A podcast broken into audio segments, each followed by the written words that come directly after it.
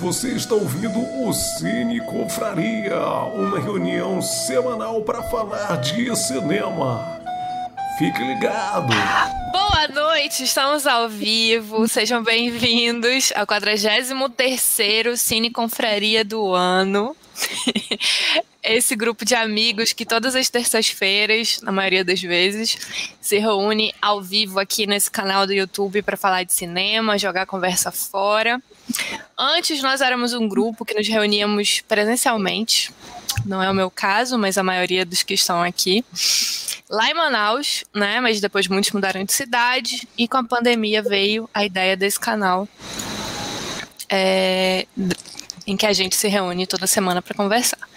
E você pode acessar tanto pelo YouTube, seja ao vivo ou não, vendo no, nos nossos cana no nosso arquivo aqui no canal, ou pela sua plataforma de podcast favorita. Né? Mas para quem estiver ao vivo aqui com a gente no YouTube, eu convido você a comentar muito aqui no nosso chat e participar desse nosso papo.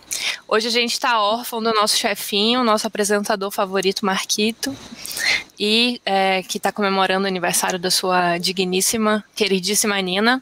Um beijo pra Nina. E beijo, aqui Nina. eu tô fazendo a Ana Furtado, como tava falando pro pessoal. Eu sou apresentadora folguista, então enquanto ele não pôde estar aqui conosco, né? Sou Ana Furtado da noite. Então, por essa mesma razão, né, eu não consegui configurar a plataforma que o Marquito costuma usar.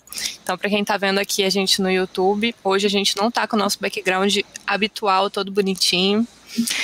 Marquito, um beijo também. Saudades. É, hoje não será o mesmo sem você. E o nosso curador da semana é o Bernardo, e ele trouxe pra gente comentar o filme Duna, que é um filme de ficção científica. Opa, o Dantas chegou aqui, adicionei o Dantas. E ele, esse filme ele foi dirigido pelo Denis Villeneuve e ainda está em cartaz nos cinemas. Então, Bernardo, você que é o curador, começa dando boa noite pra gente e apresenta o teu convidado pro pessoal. Boa noite, gente. É, hoje foi aos trancos e barrancos, mas a gente conseguiu. A gente tentou, a gente ainda cogitou é, é, é, cancelar e tal, tudo isso por falta do, do Marquito, saudade que a gente sente. Mas, não, em, em, em nome da, da honra, a gente resolveu é, é, manter. E, é isso. Boa noite, bom dia, boa tarde, não sei que horas vocês estão vendo. E o nosso convidado hoje é o Bruno Dantas, é, o cara que faz o segundo melhor café de Manaus. e ele, e ele assistiu o filme, ele estava doido para falar sobre esse filme, ele já leu o livro também, mas vou deixar para ele se apresentar aí. E aí, Dantas? É, e aí, beleza? Primeiro eu gostaria de corrigir que eu não faço o segundo melhor café. Eu faço o primeiro e o segundo. Bernardo começa no terceiro para baixo. é... Chamou Bernardo, pra. Acho que o Bernardo me chamou. É, Bernardo me chamou talvez para corrigir esse detalhe aí, porque a gente acabou trocando muita ideia sobre o filme antes e depois. Ele acabou de se arrepender de, de te convidar agora. Brincadeira. Mikael, fala, dá boa noite pra galera. Boa noite, meus cineconfrades, boa noite, ouvintes. É, finalmente, né, vamos falar do filme mais aguardado de 2020 que só pôde ser visto em 2021. A Pequena Morte leva à aniquilação. Vamos falar sobre esse, esse filme que é, é um dos mais é, celebrados né, da literatura, da ficção científica e que tem tanta relevância. E vamos dizer nossa opinião. Estou ansioso para ouvir o que vocês têm para dizer. Glauber, é, novamente aqui com a gente, dá boa noite aí pro povo. Boa noite, pessoal. Aliás, boa noite não, bom dia, boa tarde, boa noite para todo mundo que está ouvindo, participando, assistindo. E sou da Casa Gomes, minha família, né? Já entrando no clima do filme aqui, né? Eu acho que muito relevante a discussão desse filme. Confesso que me preparei para não assistir o filme antigo, não ler o livro, fiz questão de não ler o livro e de ter as primeiras impressões iniciais do, do atual filme do Villeneuve e poder comentar aqui qual foram, qual foi o impacto que ele causou. Gosto de discussão polêmica, então bora, bora começar. Eita! Sheilinha, Sheiloca, Sheiluda, fala com a gente. Sheiluda, adorei. Cara, patrão, você não tá, né? O patrão, olha, eu tenho quase certeza que ele vai tirar cinco minutos da comemoração com a Nina só pra ver a merda que a gente tá fazendo aqui. Hoje a gente tá indisciplinado, tá no comando da Larissa. Hoje a mulherada tá aí no comando. É, uh! Eu já até conversei com a Larissa um pouquinho antes. Eu não vi o filme todo. Eu vi uma hora de filme, a primeira uma hora. Então eu vou observar muito vocês. E eu vou sofrer aqui porque só que eu sei, tem três nerds de ficção científica aqui: Dantas, Mikael e Glauber. Então, tô muito por fora de muita coisa. Mas eu já tenho minha opiniãozinha já mais adiante. Mas vambora, gente. Sejam bem-vindos. Beleza. É. Gente, tem um. um é o que Mikael é do... que. O Mikael que não desligou o microfone. Ó. Desculpa, gente. Eu desliguei a câmera e não desliguei o microfone. Acontece ao vivo. Desculpa aí. Marquito, desculpa qualquer coisa, tá? Desculpa mesmo. Já vou me desculpando antes de qualquer coisa acontecer, mas vamos lá. Estamos aqui provando que a gente é mimado sim, que ele deixou a gente mal acostumado, mas a gente está dando os nossos pulos e vamos fazer essa, essa transmissão acontecer. Então vamos lá, Duna ele é, é um filme adaptado é, que pega a primeira metade né, da obra do Frank Herbert. E é um filme desse ano, né? Como o Mikael falou pra gente, tem um elenco de primeira que inclui o Timothy Chalamet, que eu nunca sei falar direito, né? Que é o astro de Me Chame Pelo Seu Nome. É, o Oscar Isaac, né, que ficou famoso pela última trilogia do Star Wars. Enfim, tem Zendaya, é, Jason Momoa, Javier Bardem, por aí vai. Eles abriram mesmo a mão para é, chamar o elenco de primeira. E esse, é, esse filme já é o terceiro trabalho que foi baseado nessa obra, né, nesse livro. Já teve filme do David Lynch em 84 e uma minissérie de TV produzida pelo Sci-Fi Channel em 2000. E eu considero um tipo de filme que, que dá para considerar, né, como estava comentando com a Sheila, uma experiência sensorial mesmo. Recomendo assistir no cinema se for possível, ele ainda está em cartaz. É bem bonito, bem muito bem feito, né, mas também é meio sombrio. E como o próprio diretor Denis Villeneuve disse, é um Star Wars para adultos. Mas eu diria mais, né? Como a gente sabe, e talvez a gente vai até comentar sobre isso hoje, Star Wars pegou muitas das suas ideias principais desse mesmo livro, né, Duna. E eu chamaria até não de Star Wars para adultos, mas eu chamaria Star Wars de uma Duna Teen, né? Mas para quem ainda não viu e não tem problema com spoiler, fica aqui com a gente e depois corre para o cinema para assistir, que vale muito a pena. Então vamos começar, Mikael. O que, que tu achou do filme? Olha, é, além né, de, de todas essas referências que você deu, não vamos esquecer também da Duna de Rodorovsky, que a gente não vai comentar hoje, porque a gente já fez um programa no passado sobre esse documentário.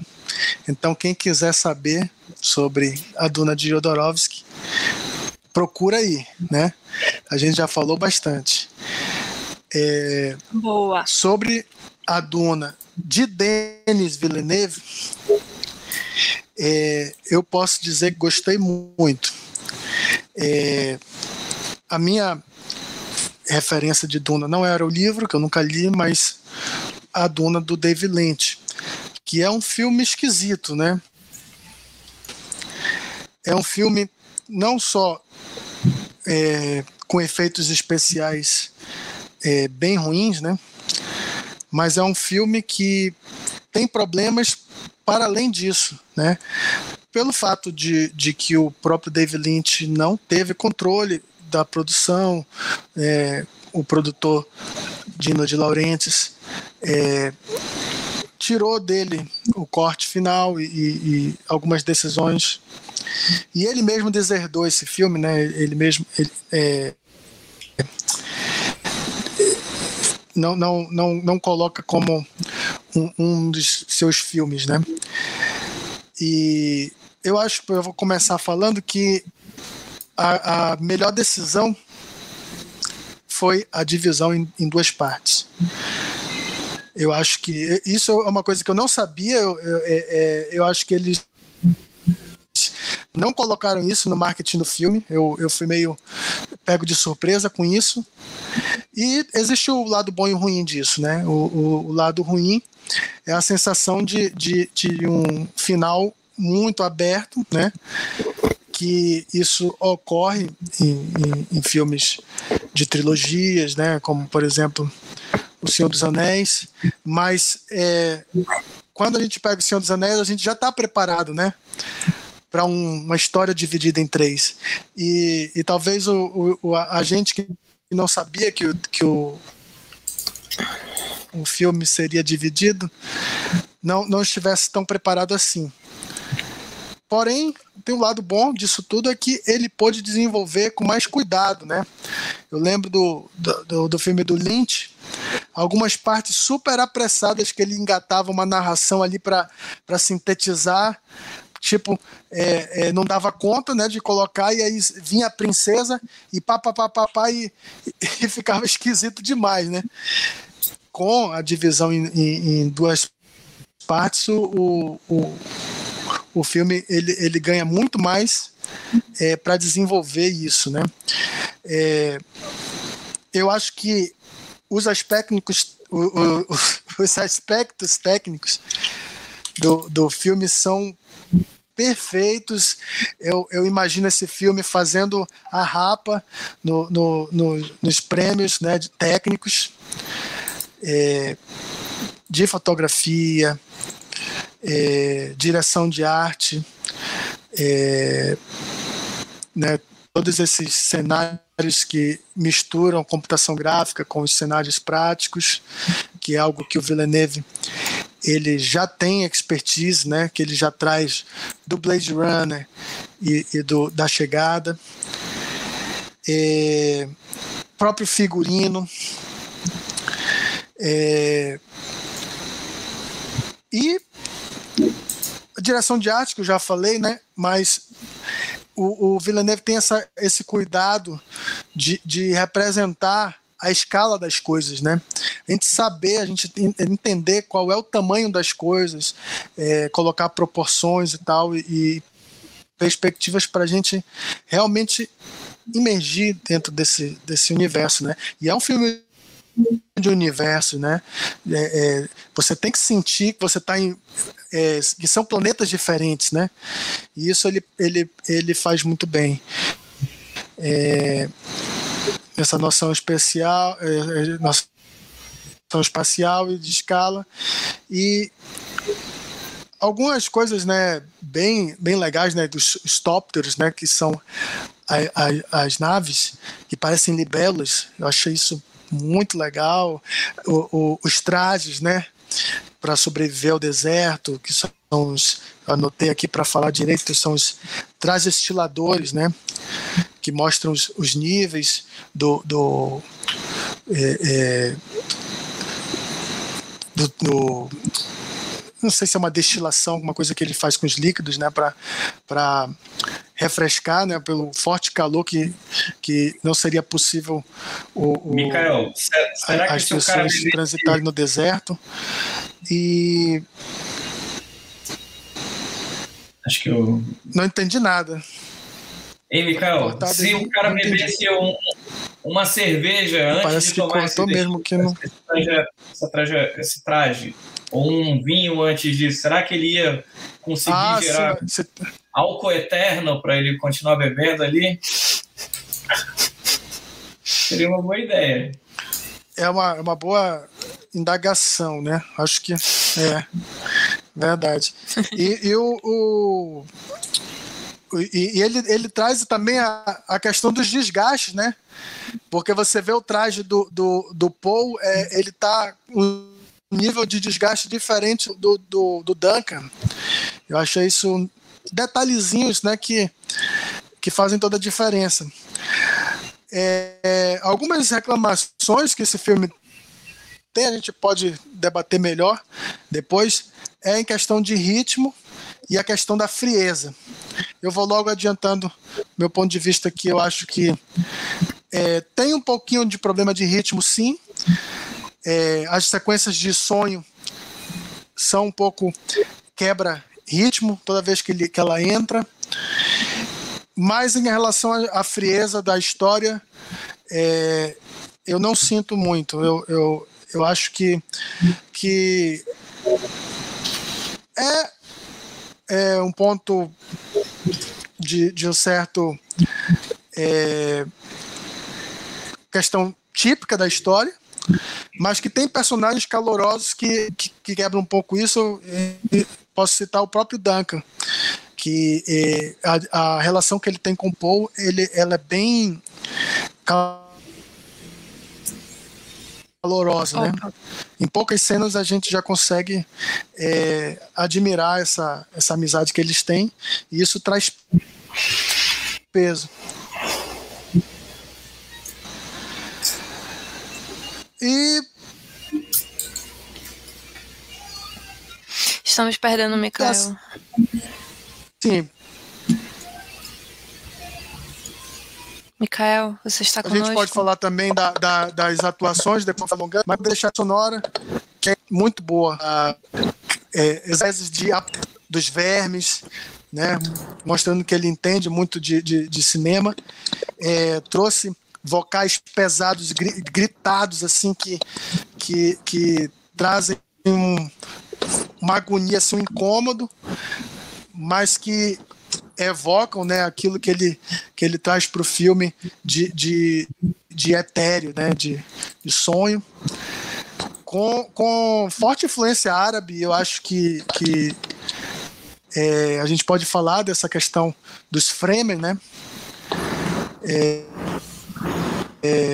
como povos árabes ou, ou, nativos, né, que são explorados pelo, por, por, colonizadores, né, e isso evoca muita coisa, né, traz da, da história da, da própria humanidade. E eu quero ouvir vocês, né, quero ouvir vocês sobre é, as atuações. Vou logo dizendo meus destaques.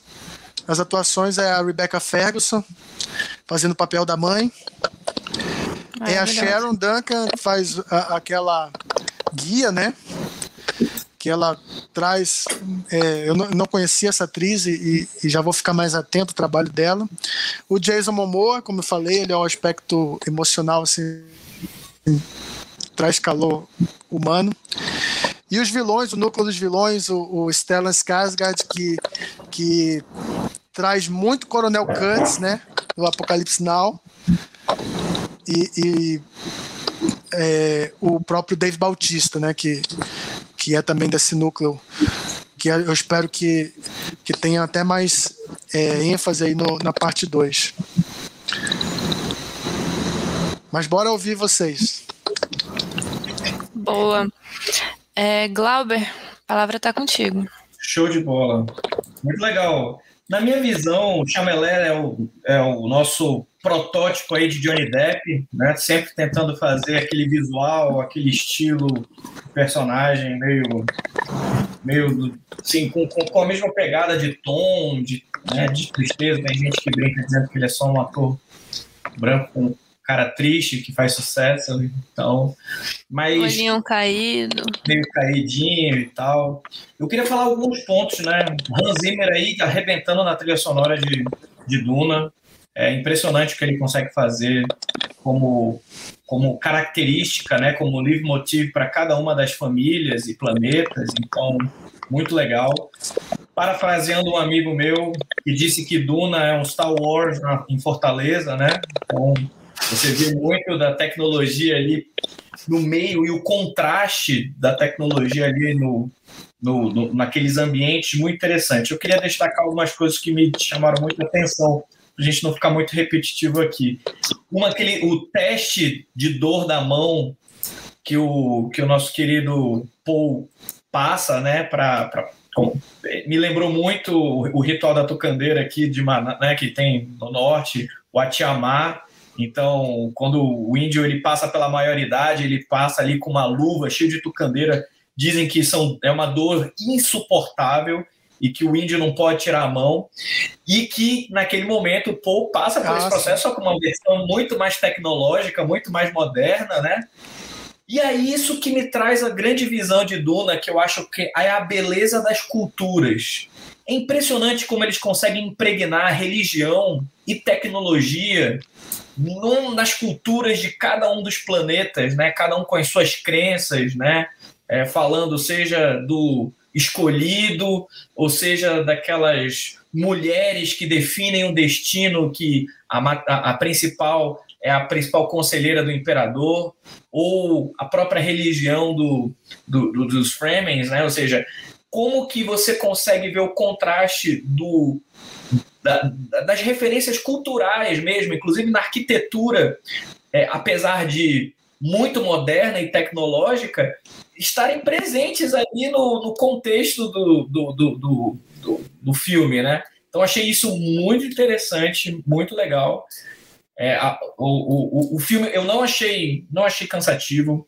Confesso que eu fiquei encantado pela magnitude das coisas. Assim, em pouco tempo de filme, a quantidade de plots e de tramas que envolvem, né? Tipo assim, existe um momento do teste, você descobre que ela, ele, ele foi treinado numa determinada religião, existe um, um, uma disputa maior sobre o, o, processo exploratório da especiaria, né? muito interessante também.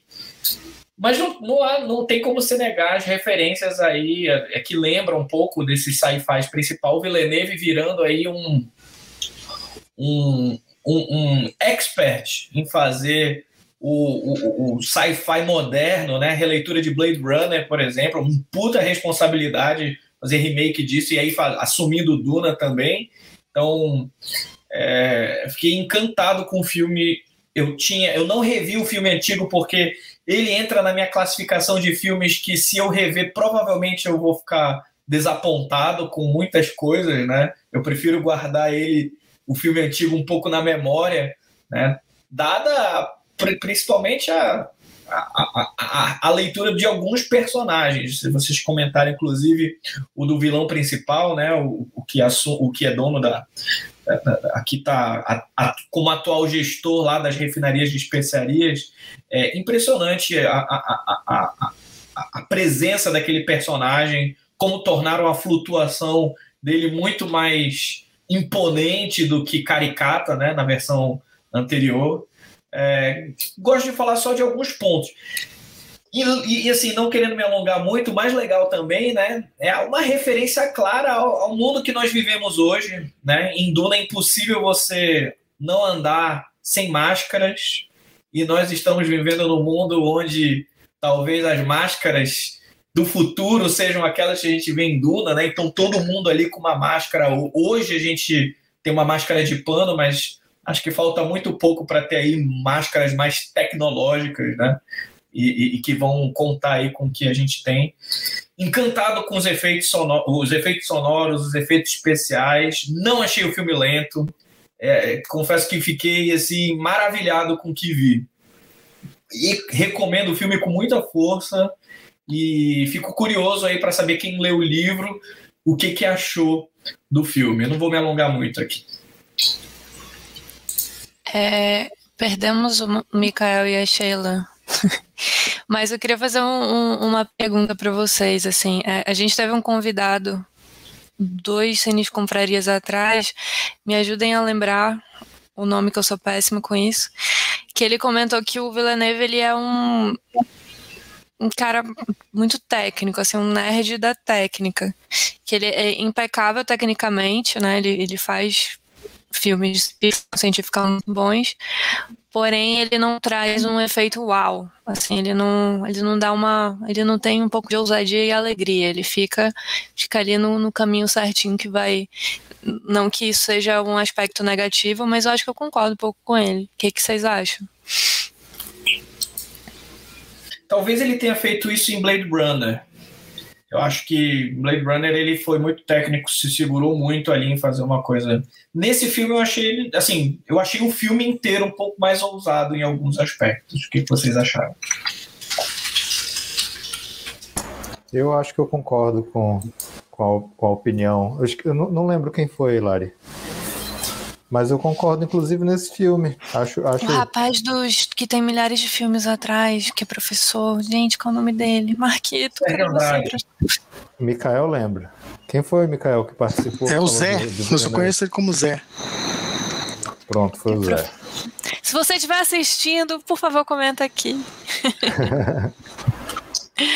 Mas eu, mas eu concordo, eu concordo. Eu acho, eu acho o filme também. Não, não, não, não vou cortar a fala aí. Eu acho que é Zé Ricardo. Eu falo, eu falo no final. Mas eu acho, eu acho que o filme ele é muito bom, ele é muito, é muito bonito, mas é, é, fica faltando um, um negocinho ali, sabe? Mas vai, falem aí, depois eu falo. Então eu vou convidar aqui o nosso, nosso convidado especial da noite. Está é, convidado especialmente pelo nosso curador Bernardo. Dantas, a palavra está com você. É, acho que daqui eu fui o único que leu o livro, nenhum de vocês leu ainda. Ou não sei se pretende ler também. Acho que o eu Bernardo, o Mikael e o Glauber não. Lari leu? Pretendo ler um dia não na minha li. vida, não sei quando. Também, pretendo muito. É, mas agora fiquei curioso, Bruno. Tu é daqueles que fala o livro é muito melhor que o filme. É. Cara, ó, o livro do, do Frank sempre Herbert. É, né? É... Ah, nem sempre, nem sempre. Existem casos. O livro do Frank Herbert, especificamente, ele não é um livro muito legal de ler em alguns momentos. Assim, se você não se você não embarcar, assim, se você não entrar no mundinho dele, fica muito difícil, porque ele não é um grande escritor, mas ele é um grande criador de mundos. O world building dele é muito bom, mas tipo, diálogo e narrativa não é tão legal. E uma das coisas que mais me preocupava assim quando eu vi que ah, vai ser dividido em duas partes o, o filme, é que na primeira metade do livro não acontece nada.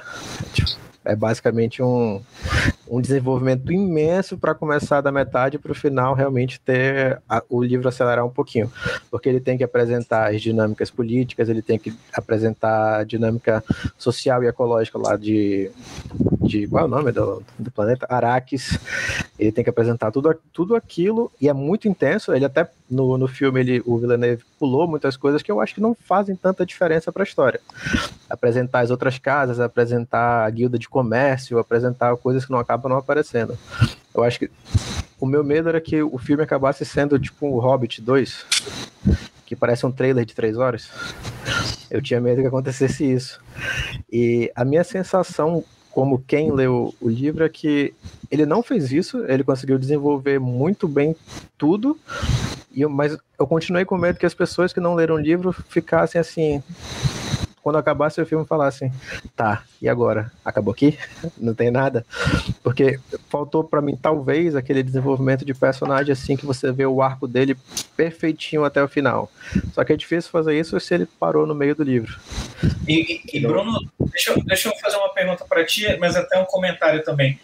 Eu fiquei com a sensação no começo do filme, me lembrou um pouco como eu me senti com Game of Thrones. Game of Thrones já começa aqui falando de um monte de casa, de um monte de família, um monte de religião no meio. Tu ainda tá decorando o nome dos personagens, tu ainda uhum. tá entendendo, tu já chega nessa, né? Nesse, eu me senti um pouco assim, mas me senti bem com isso, né? Você já tem uma, uma porrada logo de cara, assim, que é um universo muito grande, né? Tem, tem a religião uhum. tal, tem, e assim, eu imagino que se no livro deve ser desse jeito, assim, achei bem legal isso. O livro ele desenvolve menos as outras casas, mas ele cita um pouquinho mais. As casas que ele mais foca é a casa Trades e a casa Harkonnen, que são as mais importantes, e a, e a Imperial também, né, onde fica o Imperador. São as casas que ele mais foca. As casas elas entram não como o background delas, elas entram mais como parte de uma trama política. Que ele, como falei, ele acabou fazendo escolhas no filme para acelerar. Algumas coisas ele trouxe para pro início ou pro meio do filme, que deveria acontecer depois, mas acho que não prejudica a história. Eu acho que todas as escolhas que ele fez de acelerar, ele acabou acertando, assim, tipo, que não prejudica o desenvolver da história, e na verdade ele, ele encontrou as coisas exatas para cortar que não influenciam em nada no que você tem que entender do, do filme, que, assim, o contexto do, do livro é que ele vem na década de 60, no pós-segunda guerra e ele puxa muito do, do que acontece no Oriente Médio né, desde, a, desde o fim da Primeira Guerra, especificamente até o pós-Segunda Guerra, que é a exploração basicamente por França, Reino Unido e Estados Unidos da região. E aí traz essa ideia de Salvador. A especiaria é meio que uma analogia para petróleo, mas ao mesmo tempo existe a questão da água, que é importante em Arax, também é uma questão atual.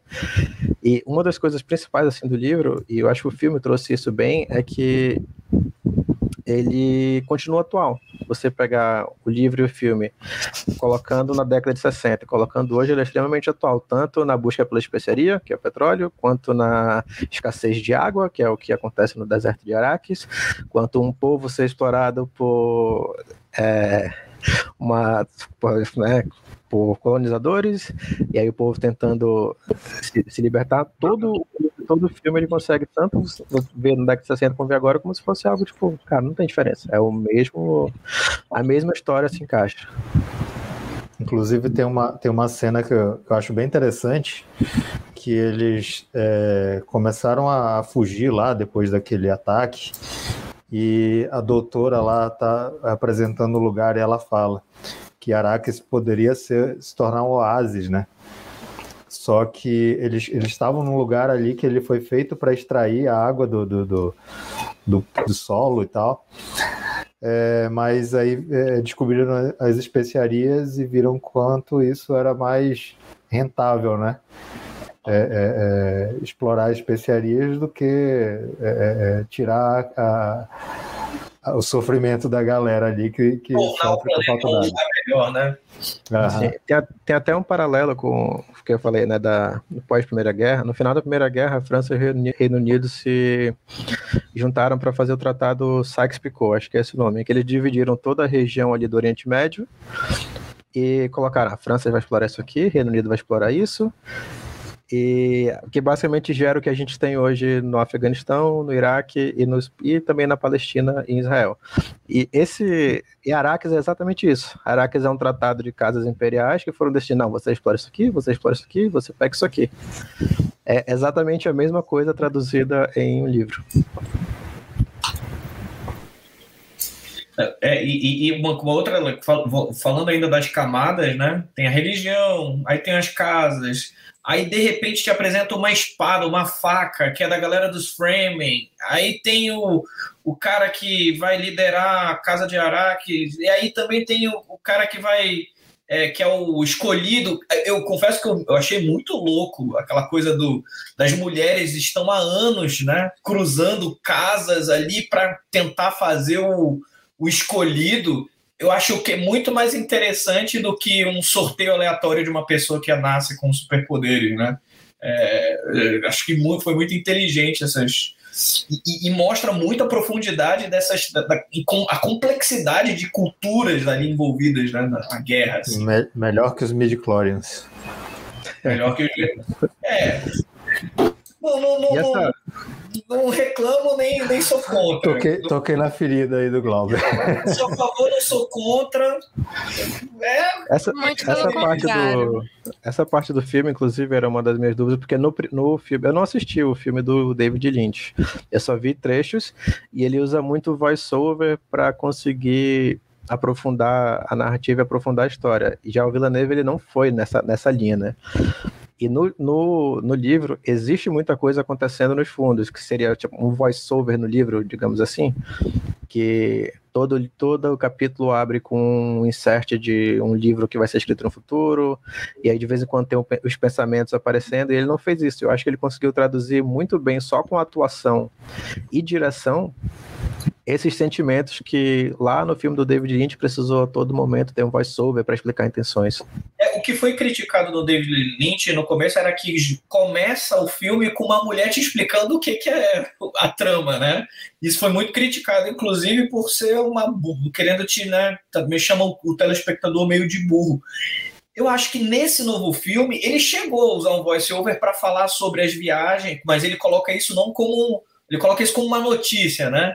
é, sobre a importância das especiarias, as viagens intergalácticas, o quanto que isso muda a vida das pessoas, mas ainda existe um pouco desse, desse dessa necessidade de explicar algumas coisas, né? mas eles não, não. explicam tudo. É, isso é, mas eu, mas eu achei bem inteligente, porque eles tornaram é, é, essa explicação diegética, né? Ela está dentro da, da, Eles não, não, não é, quebram nenhuma parede ali, ela tá dentro da história, tu ouve assim de relance uma coisa ou outra. Eu achei bem, bem interessante. Mas há controvérsias, né? Eu, eu, vi muita gente comentando que sentiu muita dificuldade com o filme. É, mas eu não sei se é alguma questão de costume, de estar tá acostumado a, a, consumir esse tipo de obra, né? Que, que é, tem muito essa questão de universos diferentes e tudo mais, né? De, de povos, idiomas diferentes e tudo.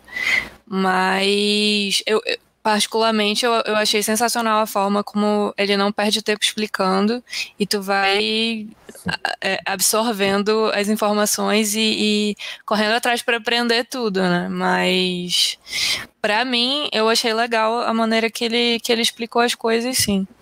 Não, dada a quantidade de nomes que surgem, né? Tipo, ah, você é um Urak Fudu, você é um Mazur, não sei o que lá. E aí tu fica, puta, calma aí, ele é o quê? Quem é quem aqui, né? O nome das coisas nas culturas. Inclusive, nesse aspecto, eu acho que o filme foi bem fiel ao livro, porque no livro, até o quinto ou sexto capítulo, você também está bem confuso. Você não está entendendo, porque é muito então... nome, e aí, por exemplo, o, o Paul Atreides, ele também é chamado de Muad'Dib, e é chamado de um outro nome também, que também significa Ixi. Salvador, e você fica, tá, quem é esse aqui? Eu não julgo não, Lara, eu acho, eu acho que não é um filme fácil mesmo, não. Até por, pela estrutura, eu acho que, é, é, não sei se vocês concordam comigo, mas ele ficou de fato com cara de um filme. É, não um filme cortado pela metade, mas ele, ele, ele, ele é, talvez o desfecho dele ficou, ele, ele, a estrutura dele não ficou muito é, comum, não ficou muito é, é, é, como normalmente se, se constrói uma, uma, uma narrativa dentro do, de Hollywood, né? Que é aquele, aquela questão dos três atos e tal. Eu acho que o que a gente vê ali é basicamente dois atos, né? Ou, talvez um, um, ato e meio ali, que a gente vê ali a apresentação de todos os personagens e tal, e ali é aquele ponto de conflito. A gente, a gente é, é, é, é talvez introduzido ali na, no final a, a, ao, ao terceiro ato, sabe, do filme. Não sei, não sei se vocês tiveram essa, essa impressão e, também. E literalmente prepara o terreno Mikael tá participando via comentário, a internet daí tá bem estável, então vou exibir aqui os comentários do Mikael. Eu tô ouvindo a Lari também com meio cortado aí, meio Oi? robótico. Eita, meio também. é, eu acho que ele, o filme ele prepara o terreno para um negócio muito grande, né? Acho que o segundo filme, não sei o que esperar. Eu lembro só de um primo meu que ficou decepcionado com o primeiro Senhor dos Anéis, porque não sabia que ia terminar o filme com uma continuação. Ele falou: Como assim? O que, que acontece depois? não faz sentido terminar o filme assim. Então, acho que muita gente se assustou. Eu soube, na hora que eu estava assistindo, eu soube, né? Acho que aparece parte 1 no início do filme. Então, ali naquele momento já entendi, ah, beleza, aqui vai terminar de algum jeito amplo. Mas não senti falta desse, desse final. Eu imagino que a batalha que vai acontecer, né, a, a, a, a, briga que vai acontecer, ela vai elevar um nível de complexidade ali, porque são muitas subtramas no meio e que vão, vão trazer essa magnitude do filme também. Não sei se pode dar spoiler do, pode. do outro trecho do segundo livro. Ah, não, não do segundo, do livro, segundo livro não, do livro, mas do segundo, da segunda parte. É, uma coisa que eu achei interessante, eu queria saber de quem viu o filme, o filme anterior ou no livro. Uma coisa que eu achei interessante foi a voz, que também é uma outra coisa, né? Você lembra um pouco da força, né, do Star Wars, a voz, ou seja, eu lembro no filme antigo que o cara diz, tinha que falar isso num microfonezinho, né, e, e, e materializava isso numa arma. Eu não sei se de novo, vaga lembrança do primeiro filme. Mas essa voz, eu achei a representação dela, né, de que não é uma coisa mental, você precisa dizer, e aí aquela cena que ele tá com a mãe lá, estão naquele, naquele inclusive o projeto de biodesign desses desses helicópteros né, de libélula sensacional. Muitos filmes sci-fi gostam de usar insetos como referências para as naves intergalácticas, mas o voltando para o assunto, a voz, né? Então, por exemplo, quando a mãe tá, tá, tá, tá com, com, com a mão com a boca tapada, ela não consegue utilizar a voz. E quanto que isso aqui é uma arma poderosa, né? Tipo, caramba, será que eu consigo usar a voz com um monte de gente de uma vez se matem aí resolve tudo, assim? Queria entender um... Fiquei curioso sobre esse poder, assim. Não sei se o Bruno vai comentar um pouco do livro, do filme anterior. É, no, no livro talvez desenvolva um pouquinho mais, mas também não desenvolve tanto. Eu acho que ela chega, eles chegam a citar no, no filme que tem que achar o tom certo da voz para falar com cada pessoa, né? E no livro é a mesma coisa.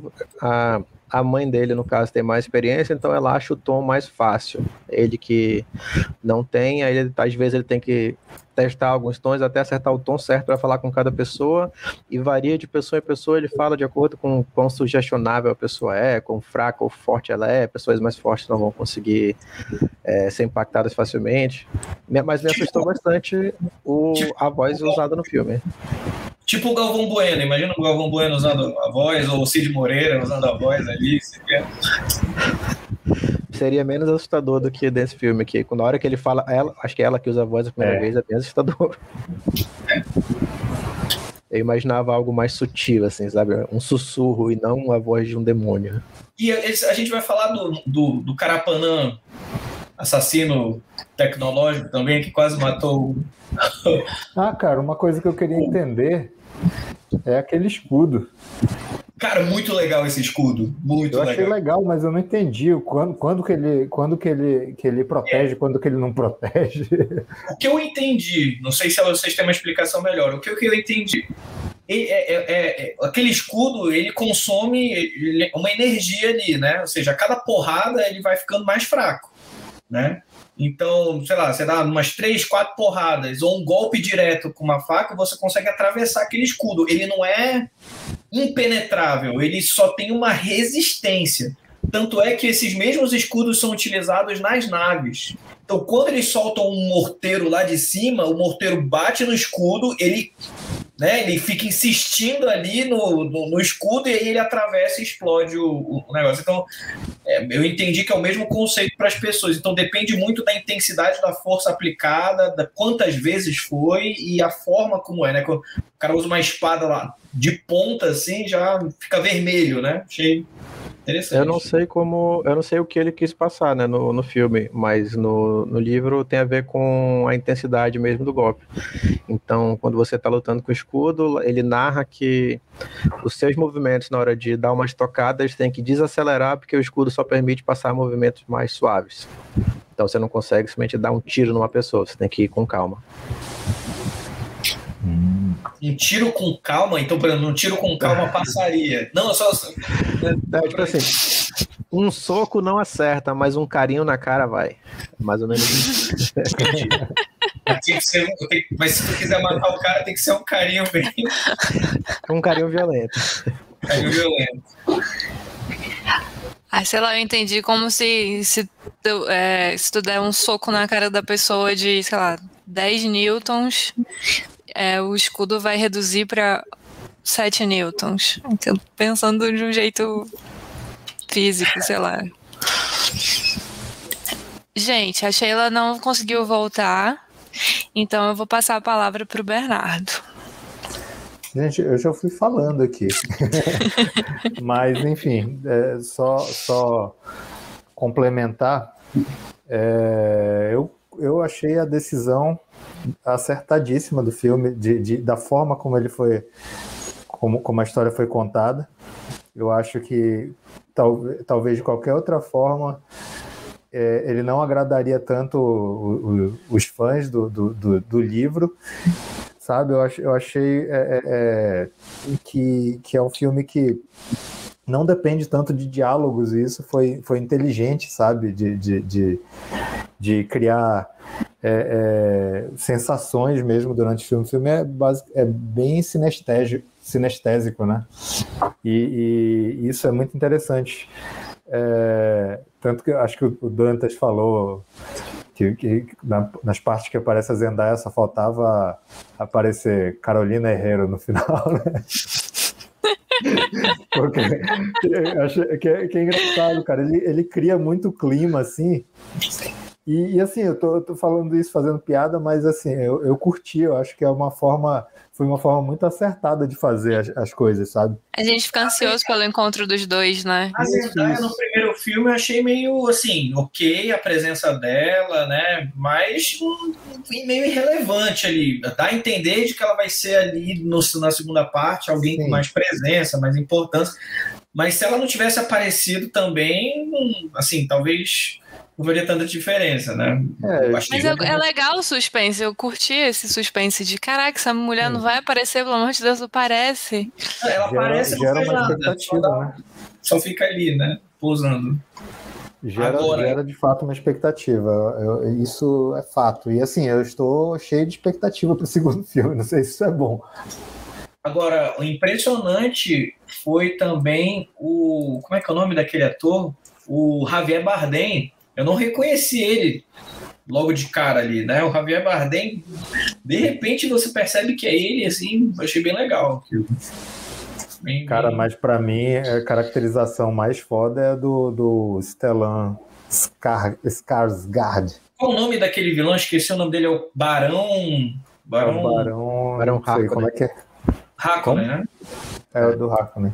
Que é o Jabba the Hutt do, da parada. Cara, mas olha só, a minha lembrança, na minha lembrança do primeiro filme, né, que eu não reassisti, era de que ele era um vilão caricato, uma bola de cocô voadora, sabe, com umas cicatrizes na cara, muito caricato, era muito feio, assim, muito. Então perdia um pouco da imponência do cara ali, que era o cara que estava causando a intriga, né, de não, não, não ceder o espaço.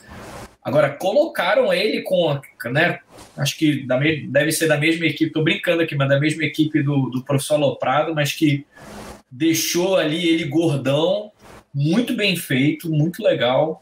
E a imponência dele, assim, os Hakonen todos Sim, carecas, né? todos a... carecas, assim, achei legal. A voz dele, né, o tom de voz dele é muito, é muito forte, é. assim, achei, achei muito boa a caracterização ali.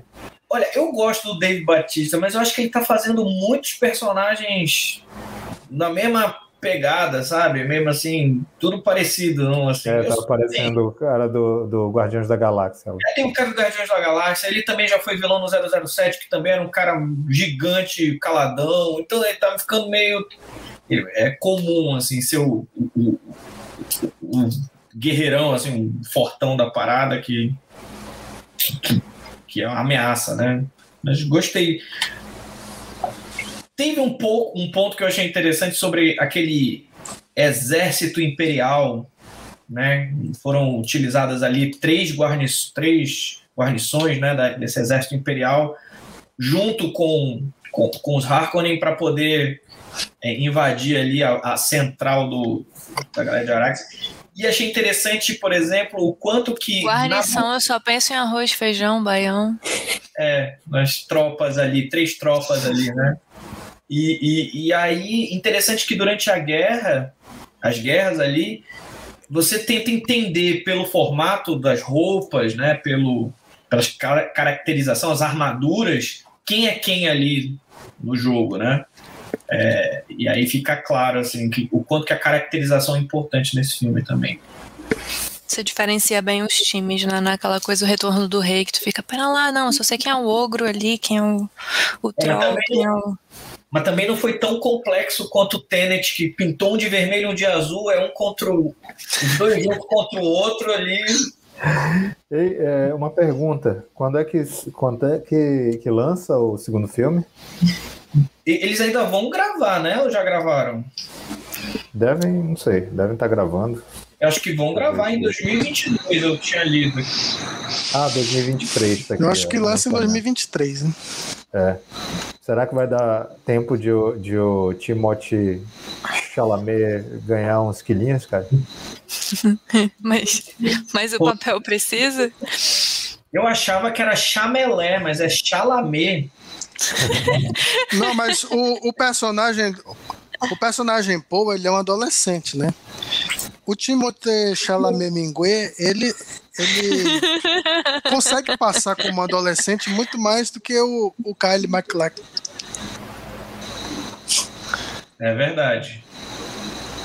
Esse é o do filme anterior? Do, Apesar de ter do David 25 anos, né? Pra mim, a melhor lembrança dele, pra É. mim, é que ele foi o vilão do filme dos Flintstones. Ele tem uma cara de adolescente nesse filme. Em, Dantas. E o, e o, mas quanto tempo mais ou menos se passa a história toda? Ah, Em sim, o, o Kyle. Qual é o intervalo do tempo? Ah, não, não é muito grande, não. É meio que sequencial mesmo. Não tem. Ah, Ele, ele não envelhece, o Paul Atreides, não. é? Ah, ok. não. Não que eu lembre, pelo menos, né? Uma memória é ruim, mas acho que não envelhece, não.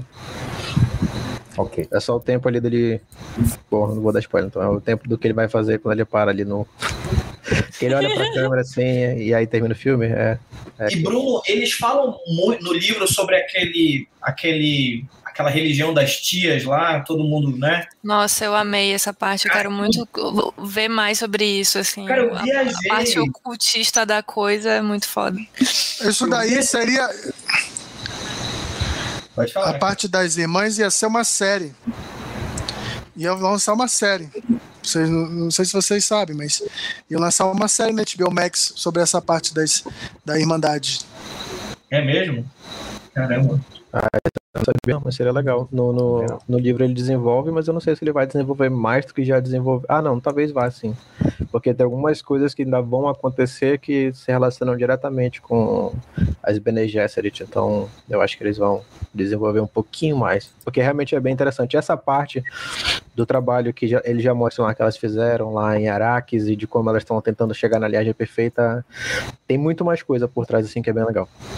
E, e- e achei legal que, ao contrário do primeiro filme, né? O imperador é citado e não aparece. No primeiro filme, o imperador já aparece ali logo de cara. Então, achei que, que cria um pouco também de suspense ali, né? Que foi o que foi também em Star Wars, né? O imperador só é conhecido no terceiro filme, então cria um pouco daquela figura.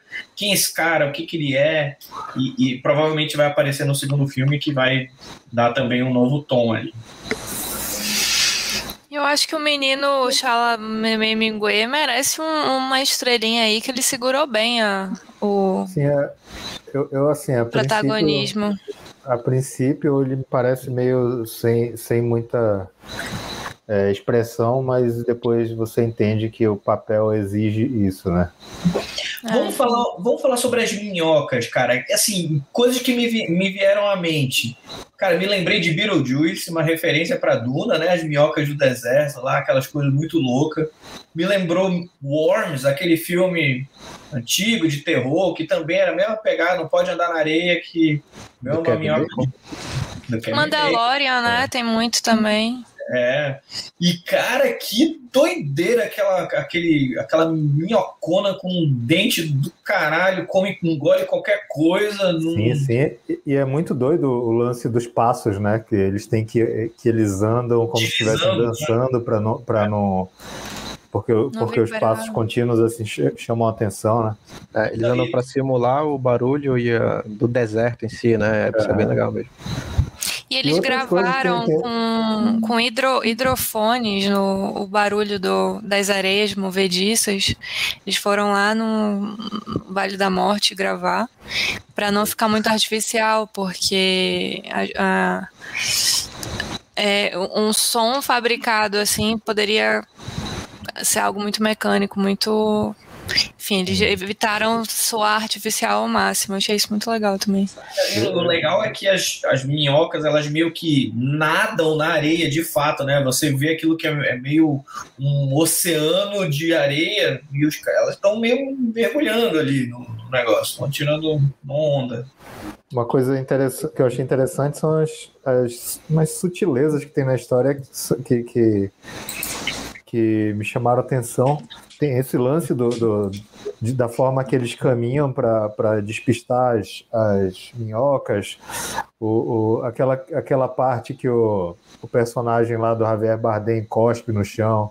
Eu achei muito, muito é, legal esse negócio de, de ser uma questão de, de tipo, você tá honrando né, outra pessoa, porque você é a sua. É a sua é, é a água do seu corpo, né? Água do você seu tá... corpo que você está oferecendo ali e tal.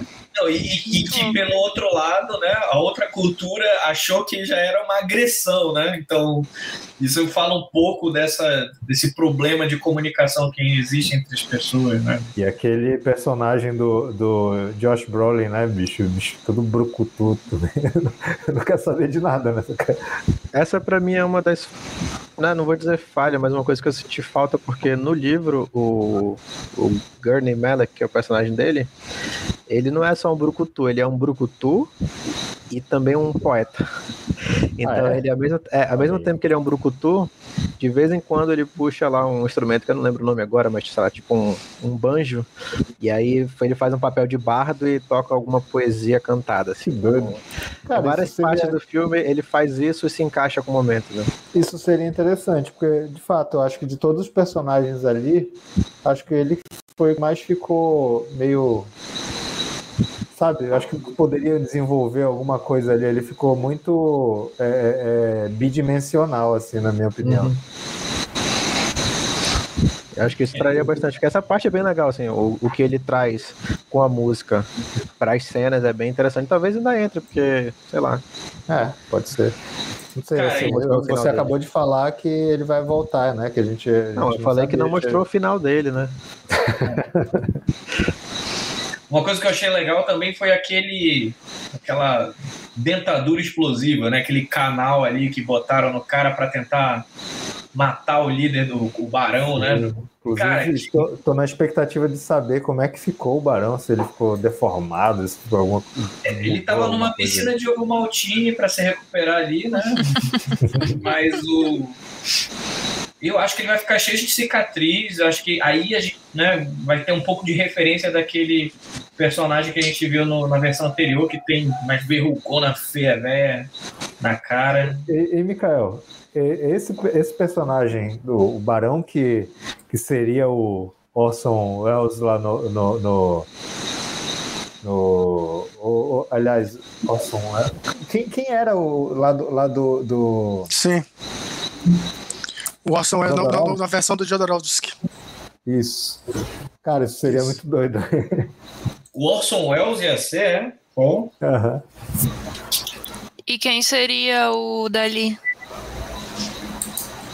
Boa pergunta, cara. Não, não lembro. Eu tenho que reassistir esse, esse documentário. Dali... Também não lembro. Mas, enfim, eu acho que o, o sentimento que ficou, que, que predominou é que esse filme é um grande. Ok, muito prazer, e agora vem aí, né? Isso, Está vindo muito. Não, e se prepare para virar uma franquia nova aí, né? O que vai ter aí de carrada de areia sendo vendida em é. evento nerd para poder, né? Quantos livros, quantos, quantos livros existem de Duna? Acho que uns seis. É, não lembro agora, mas eu sei que tem uns que foram escritos pelo filho do Frank Herbert, então nem todos foram é. feitos por ele. É. Ai, gente, vamos mas parar pelo menos uns três né? tem. Pois é. Não, se prepara. Eu o primeiro. Se Vamos para a rodada, então, aqui de... Se não se empolgarem com a, como a Disney fez, né? Que agora tem série até do, do ajudante do, do Jabba the Hutt. Tem, tem série de tudo, mano. A origem do, do R2-D2. Tem, puta, aí o pessoal... escolher uma tudo. Vamos pra rodada então da nossa cena favorita, que, é, que a gente já tá se estendendo muito. O, Sal, o Salvador Dali ia ser o imperador, Larissa. Ah, é? Ah, Que legal, hein? nunca será, Dona É, é, tô olhando aqui o- Nunca será. Tô olhando aqui o, o, inform- o filme que seria o Salvador Dali Qual foi a sua cena É. favorita? e as exigências, né? Mas vamos lá, rodada de cena favorita. Mikael, com você mesmo que já tá falando aí pra gente.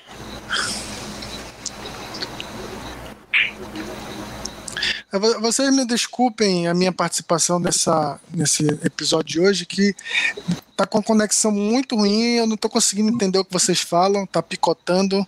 Às vezes eu quero falar é, é alguma coisa, mas eu não sei se eu tô entrando em cima do que vocês estão falando. Tá uma zona. Então, desculpem a minha participação hoje, foi meio caótica. Caí duas vezes também, né? É, cena favorita, né? É, bom, eu vou Vou ficar com, com a cena da fuga dele no tóptero, eh, entrando numa tempestade de, de areia com a mãe dele e sem saber se vai conseguir sair, né? Ele, ele recebe umas instruções ali da daquela eh, conselheira lá, aquela personagem, que eu não sei o nome. E ele vai, assim, é uma cena. eh, eh, eh, ele vai sendo seguido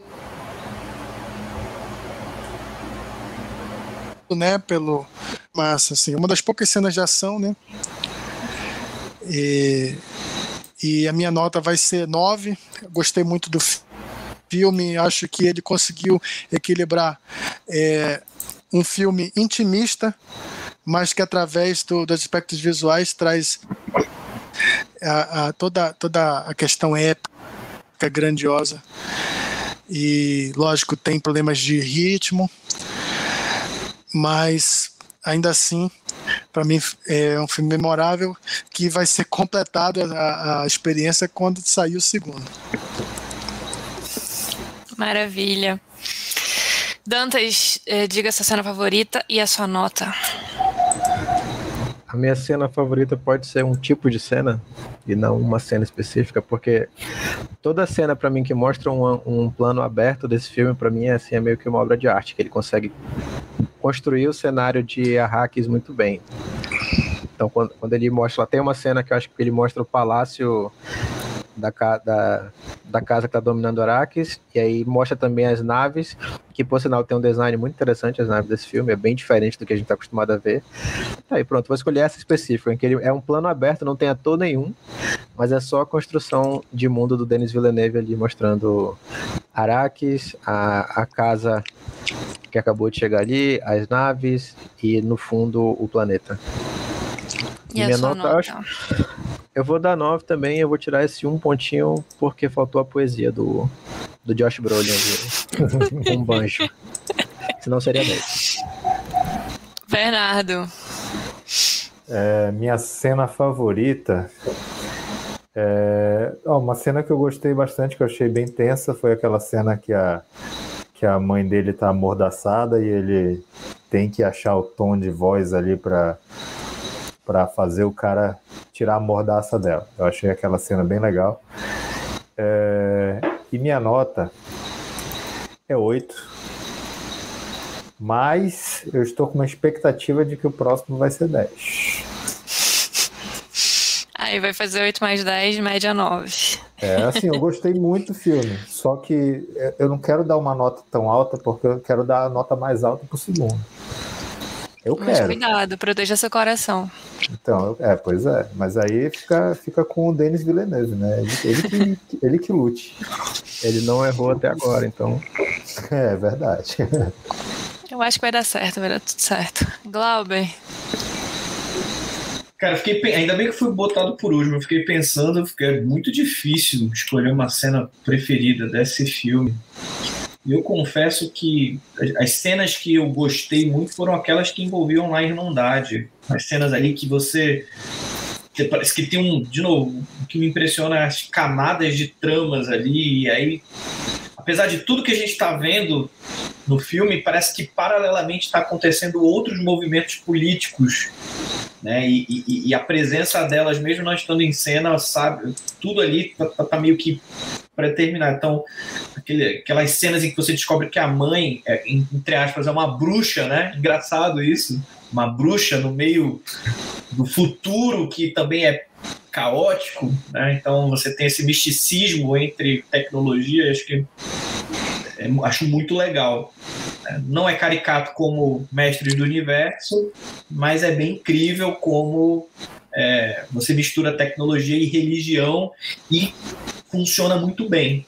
Cultura e funciona muito bem. Então, cenas delas são as melhores. Cara, Essa inclusive. Nota. Minha nota, minha nota é 9. Minha nota é 9, filmaço, me encantei. Só não dou 10 porque eu ah, não sei, alguma coisa ali, mas não, porque eu tô na expectativa de 9 mais 1, eu vou dar nota 1 pro segundo filme, aí 9 mais 1 fica tudo 10. Não, tô brincando, mas 9, 9 aí com merecido 9,5, porque filmaço. E dê seu adendo aí, Bernardo. Não, só ia falar que assim, a gente estava acostumado com a força, né, no, no Star Wars, e sempre que usam a força para convencer alguém a fazer alguma coisa, eles mostram a, a, da perspectiva de quem está usando a força, né? Eu achei muito interessante a, a cena, a, a, cena em que a, a velha lá usa a voz nele, porque a gente vê que é, na, na, perspectiva dele, né? Ele não, ele nem percebe o que acontece, nem não, não aparece a parte em que ele anda e se ajoelha. Ele simplesmente é arrastado e, tá, e quando ele aparece, ele já está ajoelhado na frente dela. Eu achei bem interessante isso. E aí ele, ele fica puto, né? Falando como você ousa usar a voz comigo e tal. Isso é legal, isso é uma, uma percepção bem legal. A força de quem, né? A percepção de quem fala, e nesse é de quem é, é acionado, né? É verdade. Sim, sim. Não, tinha, não tinha percebido isso. Eu, eu, concordo demais com o Glauber dessa parte da, da seita muito louca acontecendo. E como o, o Paul vai sendo. É, é Paul, né? O Chalamalé? Chalamet. É. Chomelete. Como ele vai sendo assim o escolhido, ele, ele, é o escolhido, né, the chosen one, tanto politicamente, porque ele agora é órfão, vai ter que assumir a, as operações ali, eu acho, não sei, não sabemos, quanto sombriamente, quanto religiosamente ele também já, já, já é tido ali como the chosen one da parada, né? Então, Puta, muito legal. Um inferno, o cara não pode nem comprar um refrigerante no supermercado. E... Todo mundo aponta e. É. Tem, tem uma coisa do, da, da, da mistura das casas, né? Entre que, que torna ele escolhido, né? Ah, é, ele não é realmente. É, Mas será que só ele tem Ele tem sangue também da casa Harkonnen, né? É spoiler. Não, não foi dito isso no filme, né? Filme, eu não sabia disso não, Mikael. Mikael, tu tá, tu tá lendo aí o spoiler, cara. Eu sabia porque eu fui, Desculpa aí, eu é fui é ler sobre o filme depois e eu li isso daí. Não, eu não é porque eu, eu, eu, depois que eu vi o filme do Villeneuve, eu, eu revi o filme do Lynch. Ah, é verdade. Então. Mas a minha cena favorita é a cena da mão lá, muito louca. O ritual da candeira dos caras lá é, é sensacional. Eu, eu, eu me contorci na cadeira e sofri muito e foi ótimo. E. Ah, eu vou de 10, não tem como. Hum, eu acho injusto dar 9, assim, porque, ok, eu, eu, tenho que proteger meu coração pro próximo, mas eu tenho certeza que vai ser ótimo. Eu tenho. tô muito tranquila. Diz que o, o próximo filme vai ser dirigido Cuidado. pelo mesmo diretor de Velozes e Furiosos. Pô, ferrou. Vou colocar o. O Toreto lá pra, pra participar do filme. Não, vai, vai, ser, vai ser o, o M. Night Shyamalan que vai fazer o segundo filme. Mas então, gente, vamos lá. Depois a gente falar do filme da, da semana, né? Da rodada da semana que o Bernardo trouxe pra gente. Né? Agora a gente vai para o nosso bloco de sugestões para o seu entretenimento dessa semana né, em que a gente su sugere aqui humildemente dicas de filmes, de séries, de músicas, de qualquer coisa que sirva para o seu entretenimento. Então, qual que é a sua dica da semana, Dantas? Você tem alguma dica para dar para gente? Tenho. Tenho. Eu tava pensando nisso, que eu imaginei que ia vir em algum momento que o Bernardo sempre pergunta alguma coisa. Não, a Sheila sempre pergunta alguma dica para dar no. Aqui. então vocês estão sabendo agora que quando a Sheila dá dica, as dicas na verdade é de outra pessoa, porque ela tava sem ideia. Olha só. É... Acho que vou dar a dica de. É um filme com o Andy Samberg, que é uma comédia, mas tem um leve fundo de ficção científica, bem leve assim mesmo, de longe, que é o Palm Springs. É ah, bem legal, tá na lista. bem engraçado e vale a pena assistir e reassistir. Maravilhoso, Andy Samberg. Bernardo, você, qual a sua dica da semana? Minha dica da semana é um filme que eu assisti, deixa eu ver em qual canal, na HBO Max, é, chamado A Subida. Acho que o, que o, o Luna falou um dia desses lá no, no grupo sobre esse filme. E aí resolvi assistir. Cara, filme sensacional. É um filme, é, é uma comédia barra drama que conta, conta é, fala sobre a amizade de dois caras, sendo que um é, é, é totalmente tóxico, assim, sabe? E, e, e, mas é, é, é, uma relação muito engraçada, cara. É muito engraçada e, e, triste ao mesmo tempo, não sei dizer. Mas vale a pena. Ele conta, ele conta o filme, ele, são vários recortes assim em momentos da vida deles. E, e, e, e, esses recortes quase são quase todos assim em, em, plano sequência assim é muito é muito interessante isso são algumas situações e tal é, vale a pena assistir, bem legal. Glauber, qual a sua dica da semana?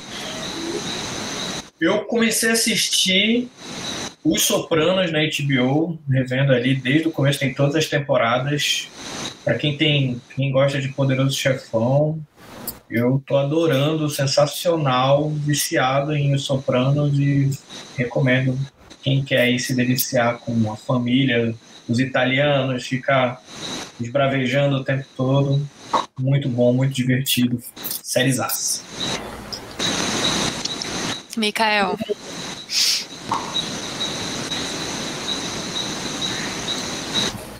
Mikael dormiu. Mikael. Mikael. É com você. Eu? eu não, porque eu não estava ouvindo nada direito, aí eu não sabia qual era a minha hora. Eu não sei qual foram as dicas que vocês deram. Eu estou tentando imaginar o que vocês falaram. Ouve é, depois no Spotify. Cara. Eu vou, eu vou indicar. eu vou indicar um filme. É... Oi? Não dá. É, vou indicar um filme que eu vi na, na, na Apple, Apple Plus, Apple TV Plus, filme novo do Tom Hanks chamado Finch. Um filme bem simples que fala assim da do mundo é, pós-apocalíptico, onde o Tom Hanks é, é praticamente sozinho, né? Mas dessa vez ele evoluiu, né? Que a, ele faz amizade não com uma bola de vôlei, mas com um robô e um cachorro. O filme, na verdade, é um, é um road movie, né? Road movie pós-apocalíptico e muito legal, assim. É, agridoce, né? Senão, se vocês puderem conferir lá no Apple TV Plus, o nome é Finch. E é dirigido pelo Miguel Sapochnik, que é mais conhecido por séries de TV, né? Ele, ele dirigiu o grande episódio da Batalha dos Bastardos, no Game of Thrones. além de outros episódios aclamados do, do, também, mas esse eu imagino que é o, o mais cultuado. E ele está tentando a sorte agora no cinema, embora não tenha sido exibido no cinema, né, sim, direto no streaming.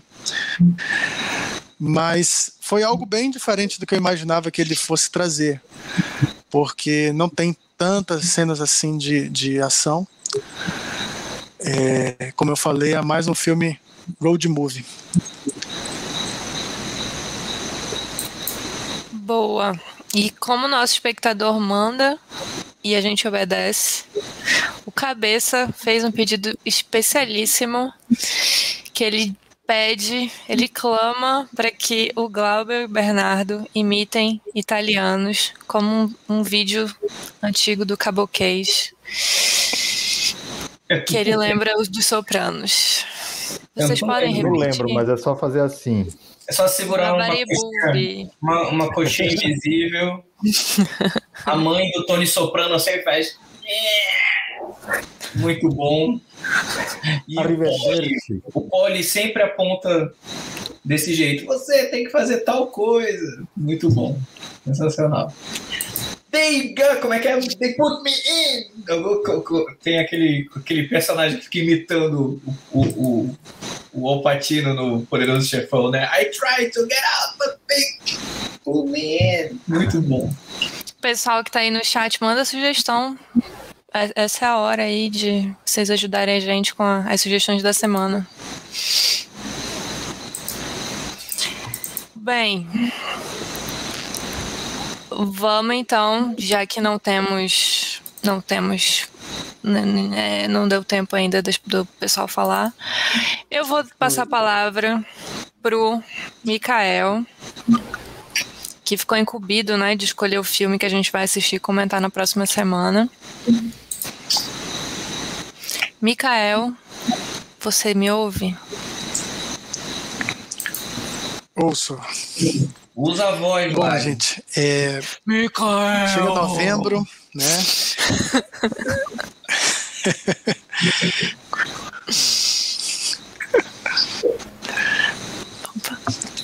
Consegui ouvir. Funcionou. Bom, então chega novembro, chega novembro, chega também o, o, momento que a gente tenta adivinhar quais são os filmes que vão ser indicados ao Oscar, né? Então eu vou convidar vocês a, a assistirem essa semana e, e comentarem no próximo episódio um filme é, no Netflix que eu imagino que vai ser indicado ao Oscar, né? Ainda não assisti também. Dica da semana rolando aqui embaixo. Conferir junto com vocês. O filme chamado Vingança e Castigo. The Harder.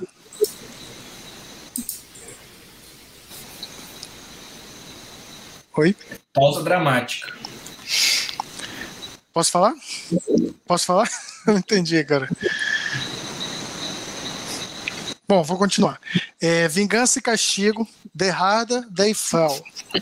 The Harder They Fall é um western protagonizado por negros que estreou na Netflix semana passada ou semana retrasada e tem um elenco que chama atenção, né?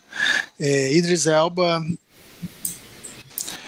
o Jonathan Majors e o Lakeith Stanfield Delroy Lindo, ou seja, eu estou com uma boa expectativa para esse filme é, e convido vocês então, é, tá bem fácil, tá na Netflix. Convido os ouvintes a assistirem também para participarem com a gente na próxima terça-feira. Maravilha, obrigada, Micael. Pessoal, agrade... não, já está encerrando aí, Lari. Eu já vou precisar sair, desculpa. É... Tá encerrando. Vou encerrar agora. obrigada, Lucas. Obrigada, é, Cabeça. Obrigada, Davi, né, pela participação aí no chat. E os outros que também não comentaram, mas assistiram aqui ao vivo com a gente. É, obrigado por terem ficado até agora, né? E todo mundo que está nos vendo ou ouvindo. Bom dia, boa tarde, boa noite a todos vocês. E fiquem ligados nos próximos Cine Confrarias Espero que com o Marquito. Valeu. E Valeu, parabéns pra Dantas. você, Lari. Conduziu aí brilhantemente aí o nosso episódio. Valeu. Valeu, Foi mais animado que o e Marquito. a gente conseguiu, Marquito. Aê! Porra! Boa noite, galera. Boa noite, pessoal. Até a próxima. Frequentem o Aquele Café. Boa recomendação aí. Boa recomendação, cabeça. Tchau, povo.